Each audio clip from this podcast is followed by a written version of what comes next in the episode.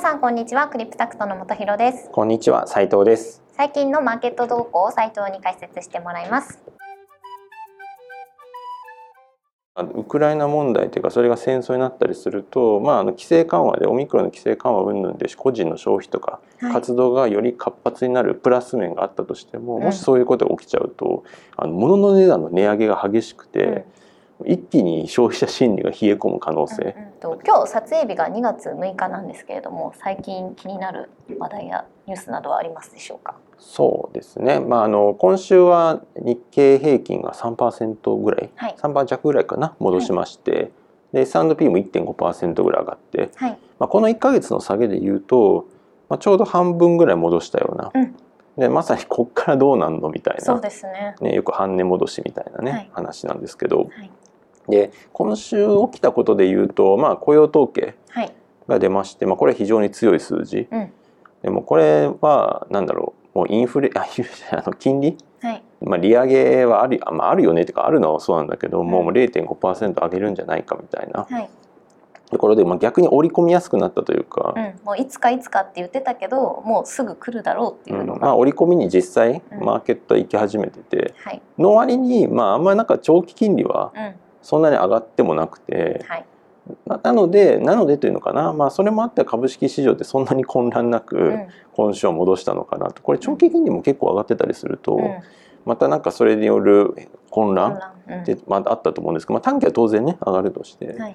か意外と長期金利がなんか落ち比較的落ち着いてて。ここまで来るともう長期金利って発表がないともう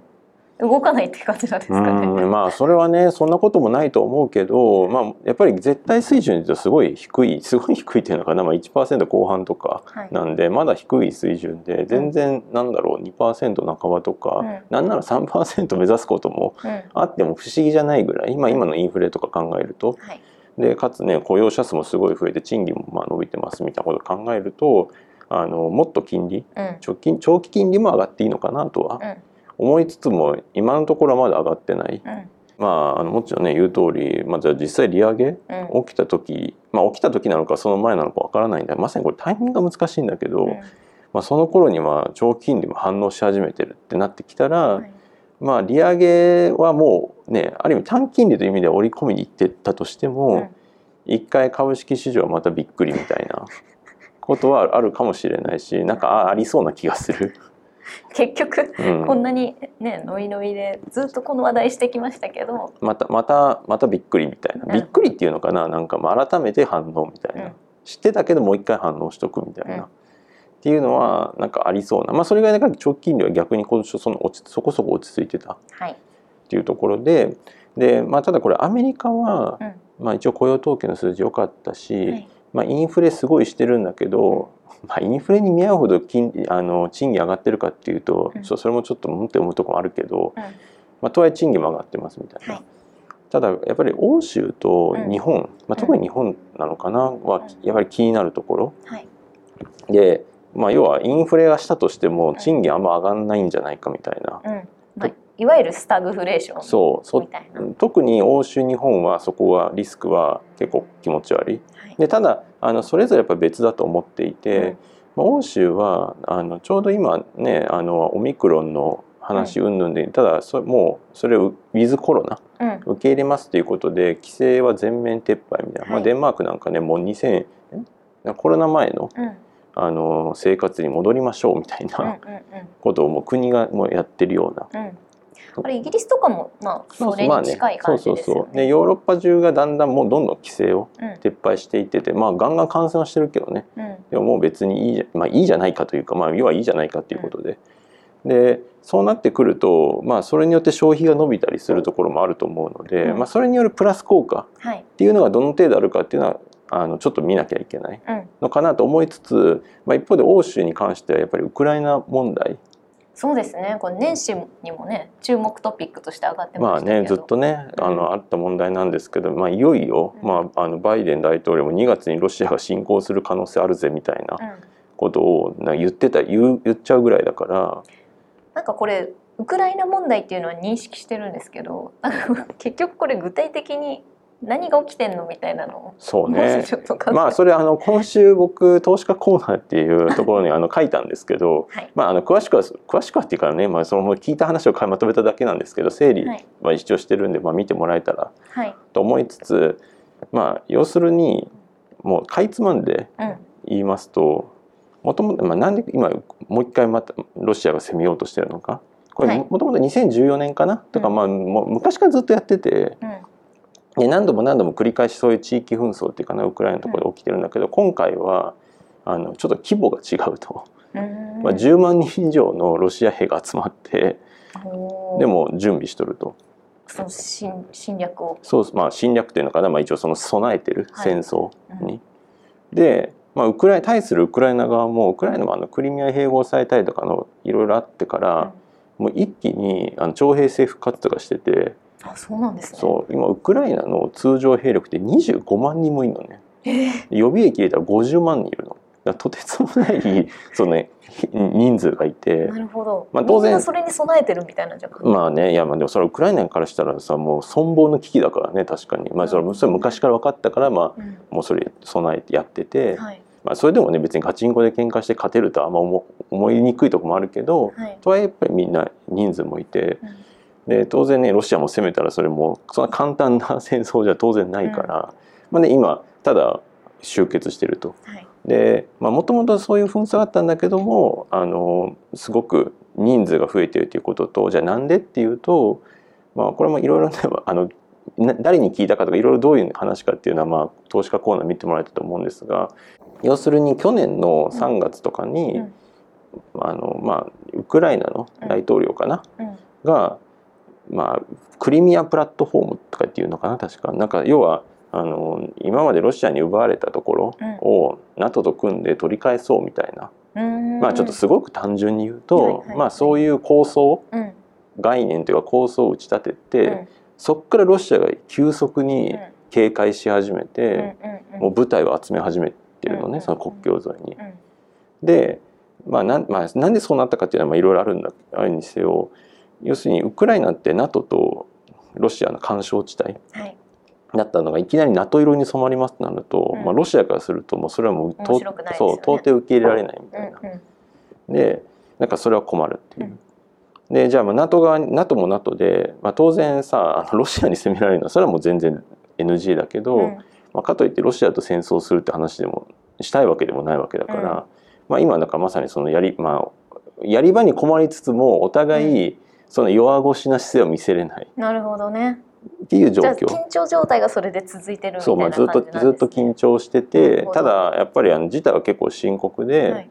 あのまあ、ロシア側も結構なんだろうラブロフ外相とかももう率直に自分たちの方が窮地に追い詰められてるみたいなうん。発言もしてて、まあ、多分それ本音うんうんうん。なんだろうと、まあ、要するにここが NATO に入っちゃうと、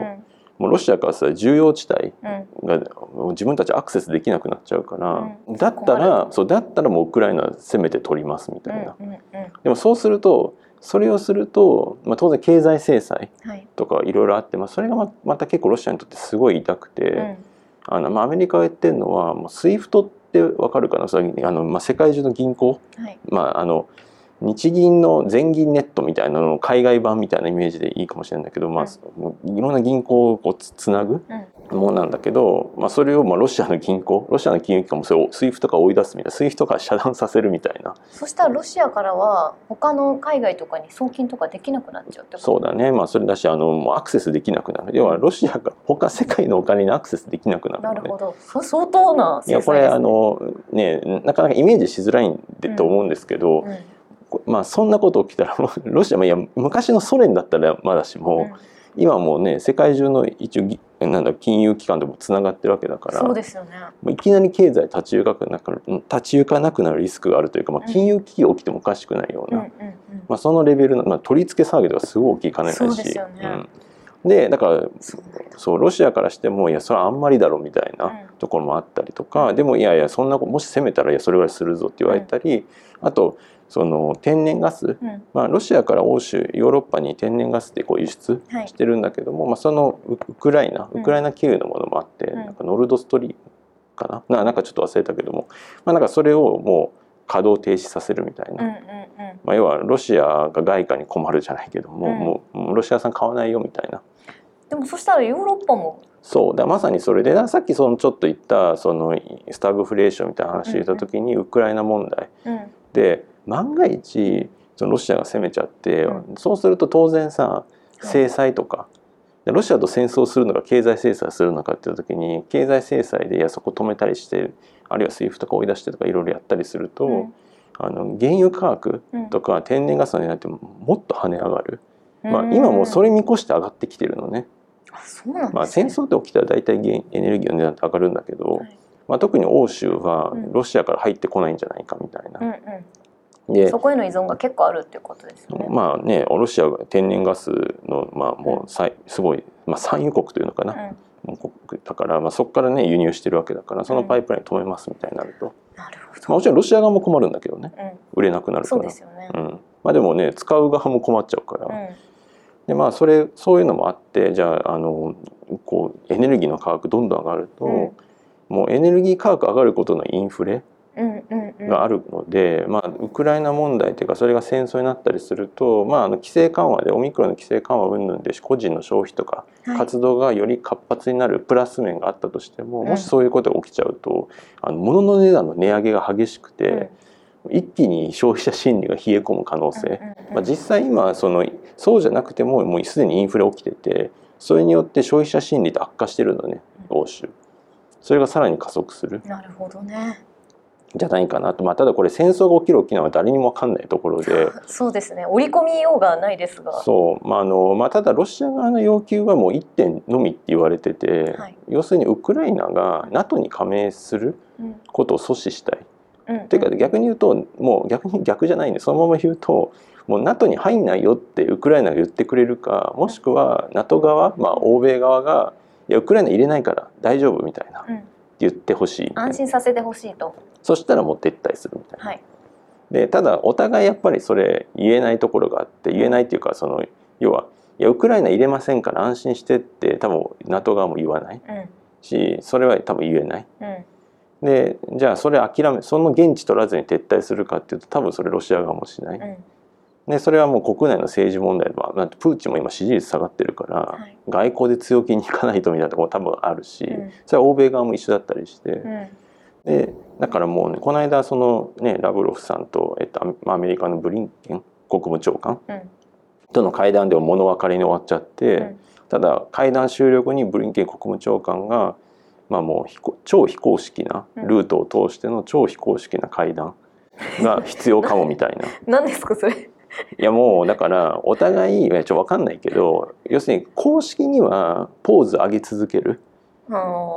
絶対譲らねえみたいな。まあどっちももう譲れないと公式には。そう。だからもう絶対譲らないって公式には言い続けるけど裏でもう握ってこそこそうん。まあこれあれなみたいな。もうごっこ遊びなみたいな。お互いこうやってるけどそう。もうねやめようみたいな。こういうのはないよっていそううのを。そうそうハンマーは下ろさないけどみたいな。ただもう下ろすふりはひたすらやっとこうぜみたいな。なるほど。まあまあそうははっきり言うとそういう話。うん。でもそんなん言えないから、うん。でもいやとにかくそういういうレベルのことが求められるぐらい、まあ、結構今きお互い窮地になってる。なるほど。割と本当に戦争になっちゃう可能性もあるし、うん。まあ、あのそういうルートがあってうん。非公式な会談が成功するのかもしれないし分かんないけども。まあでもそれが成功したってなったらまあ言い方悪いですけど今と変わらないうん状況になるってことですよね。あの攻めることはないんじゃないかなと思うけど問題はさ投資として難しいのは、うんそれ非公式な会談とか言われたらますますいや知らんがなって話になってきて、非公式の情報ってなんかコンセンサス取れないですもんね。うん、取れないっていうかそ出てこないからね何十年後かに出てくるみたいな話だからね確かに確かに。結果として攻めなかったね以上でよかったねでしかないから結構投資としては難しいよね。だからある時いきなりそういうことが起きてあの原油価格とか天然ガスの値段がもうさらに爆上がりするリスクをにちょっとビビりながら、まあ、そこからさらに派生するインフレうん。やスタグフレーションにビビりながらどうしようみたいな。まあ、逆に言うとそういうものを少し買っとく、まあ、今原油さらに上がってるんだけども、だからみんな買ってんだと思う。うんうんうん。いやそれは単に原油があの戦争が起きるから上がるかもしれない。もあるけどヘッジとしてうん戦争が何かあったりしたらなんかこうね当然市場も下がっちゃったりするけど、ただ原油のポジション持ってたらそこで上がるから、うんうん。ヘッジしてまあそれでそっちでは儲かるよねみたいな。なのでこっちの痛みを少しでも緩和できるとか、うんうんまあ多分今みんなそうやってポジションを組み始めてうん。る。それってなんか期日とか別にないないんですねそう。だから結構難しいよね。だから期日がないからこれまあそのあまりね個人でオプションとかやらないかもしれないですけど、まあ、こういうオプションでプレイするような話は多分なくて、うん割と普通に現物で持ったりとか。まあでもねやるとしたらその2月がやっぱり結構危ないとかって言ってるからちょっとどういう情報なのか分かんないけどもあのまあバイデンさんがねはい。2月中とか言って言ってたから、うん。まあ、2月をケアするようなポジションっていうのはあるのかもしれないけど、うん。じゃあ2月中に始まんなかったら一旦まあないかもねみたいな、まあそれは3月なんだと分かんないけどね。なるほど、まあそういう話うん。で日本だってこれ一言じゃないのは、当然その原油の値段とかエネルギー価格上がったら日本もと、ね、いい物の値段どんどん上がってきますし、まあ、以前ちょっと言ったけどもあの日本が、まあ、当然日本って全然インフレまだしてなくて、はい。絶対値としてはすごいもう世界から比べたら羨ましいぐらいうん。うん上がってないんですけど、はい。まあ、ただそこを内訳見ると携帯電話が値下がりした効果っていうのも結構あって、うん。ただそれが剥げ落ちてくるのねそろそろ。うんうんもういその値下がりしてから1年以上1年経ってくると、そうするとそれによるマイナス効果がないからその原油にしろ何にせよ、そのインフレしていく効果だけ、うん。プラス面だけが効いてくるとここからやっぱり日本もインフレしちゃう可能性があってこれに賃金の上昇が伴ってないと、うん。やっぱり徐々にスタグフレーションっていう話が、日本も出てきてしまそうですよね。エネルギー系ってね全部に関わってますもんね。そうですね。だなので、まあ、あの実際にそういうものすごい値段上がったら、うん。もしかしたらその、ね、ガソリンの暫定税率云々みたいなのを下げたりとか、う撤廃するのか分かんないけども、んはい。なんかそういうのをするかもしれないしね、うん。政策として。まあ、あと政府によるその賃金上昇のプレッシャーでもっとはっきり激しくうん。なるかもしれないし、うん。ね、だからでも一方で日本はコロナに関してはいまだに政策強ね、対策、まあ、強化って言ったら言い過ぎかな、まあ、でも結構厳しくやってるはい。ところだから、まあ、今だとね最近緊急事態宣言の検討をするのかしないかみたいな話もしてるぐらいだからそうですね。そういう意味だとその需要サイドうん。のところで伸びるとあんま思えなくて、うん。そしたら賃金が上がっていくとか雇用が増えるってちょっとなんか描きにくい、うんうんこの短期的には特に。ただ物の値段は関係なしに上がる可能性あるから。スタグフレーションじゃないですか。そうだからそれがちょっと怖い。うん。確かにそうだから日本の怖いところはそれかなというところですかね。まあじゃあね何を何に注目してたらいいかというのが非常に難しい問題だとは思いますけどまあちょっとそのあたりはそうですね。あの金利も日本ちょっとね上がり始めたなっていうのが、まあ、先週あの不動産僕売りましたみたいな話したはい。と思うんですけど、うんそのねちょうど今週今週だったかな？あのちょうどね銀行が住宅ローンの金利はい。なんか上げたみたいな、うんうんうん。まああの金利が上がったりしましたみたいな話もあって、うんまあなんでちょっとやっぱりそういうのが見えてきてる、うん。金利まで上がり始めてるみたいな。うんうん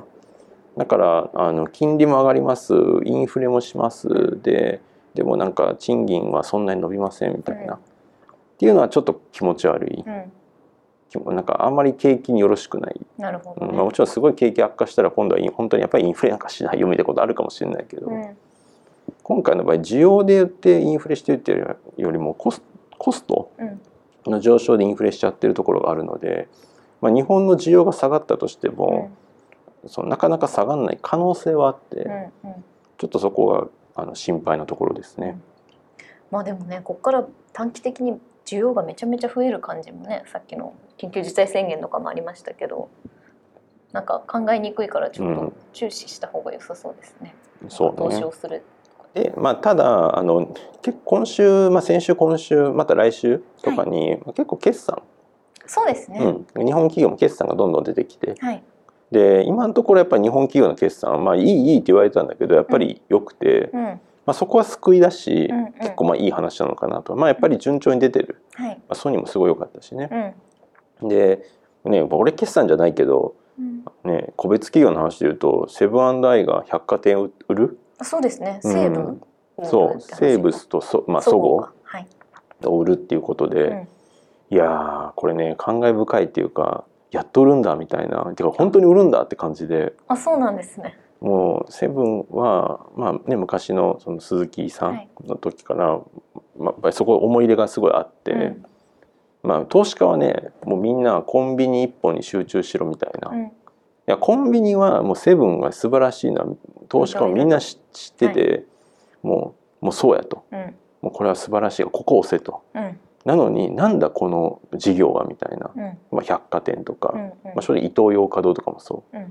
らもうその日コンビニ以外で認められても多分ヨークベニマルとかあの辺のスーパーぐらいでスーパーのそのヨークベニマルぐらいじゃないかな、うん、他はもう全部早く売れみたいな。まあ、要は言い方悪いですけどお荷物だみたいなそうもうあの ROE 下げるだけの、もうなんか、ななんだこれみたいな、なんでコンビニに集中しないのみたいな。でずっと言われてていやでもそうじゃなくてうちはもう総合、小売リテール、で、まあ、全方位でやっていくんですじゃないけど、まあ、まさにそういう、まあ、いろんなことやってるからできるっていうのがあるんだみたいな。なでずっとそういうのがあって、たんだけどなんかもうセブンはだからそういうの売らない、って思ってたらまあ時代が変わったというのかなんていうのか、まあ鈴木、うん、鈴木さんもねもうやめないんで、だからあついに売るのかと。整理が始まったのかと。うん、まあねこれコロナ前に売っとけばねよかったのかもしれないけどね。はい、まああのちょっと感慨深いというとあれですけど、うんうん、まあでもねセブンの株価もそれで上がってるしね。うんまあ、これからねその集中してったらよりあのコン要はコンビニ、うん、コンまあ、コンビニ専業じゃないんだけど、うん、まあ、ほぼコンビニが大きかった、うん、そのローソンとか、はい、まあ、ファミマは今ちょっと違ったりする、まあ、ファミマとかね、あのその辺がこうなバ,、まあ、バリエーション、まあ、あの PR 高かったりして、でセブンってやっぱりそこから低かったのね。それはディスカウントされててもうコンビニだけ抜き取ったらセブンはすごいんだけど、みたいな。他のお荷物持ってるからみたいなそれディスカウントしてみたいな、うん、百貨店にそんな何十倍もつけるわけねえだろみたいなことを言われてたと、うんうん、でもそういうのどんどん外していけば、やっぱりねほぼ、うん、ほぼコンビニ会社みたいになったら、急に上がるかもみたいな、まあ、そういう期待で買われたら、まあ、実際ねそのその判断が称賛されて今買われてんだと思うけど、はい、なんかおおみたいな。はい、なるほどね。まあ、ちょっとね来週から決算他のも出てきたらここでも取り上げていきたいと思っています、はい、面白いと思っていただいたらいいねチャンネル登録もよろしくお願いします。よろしくお願いします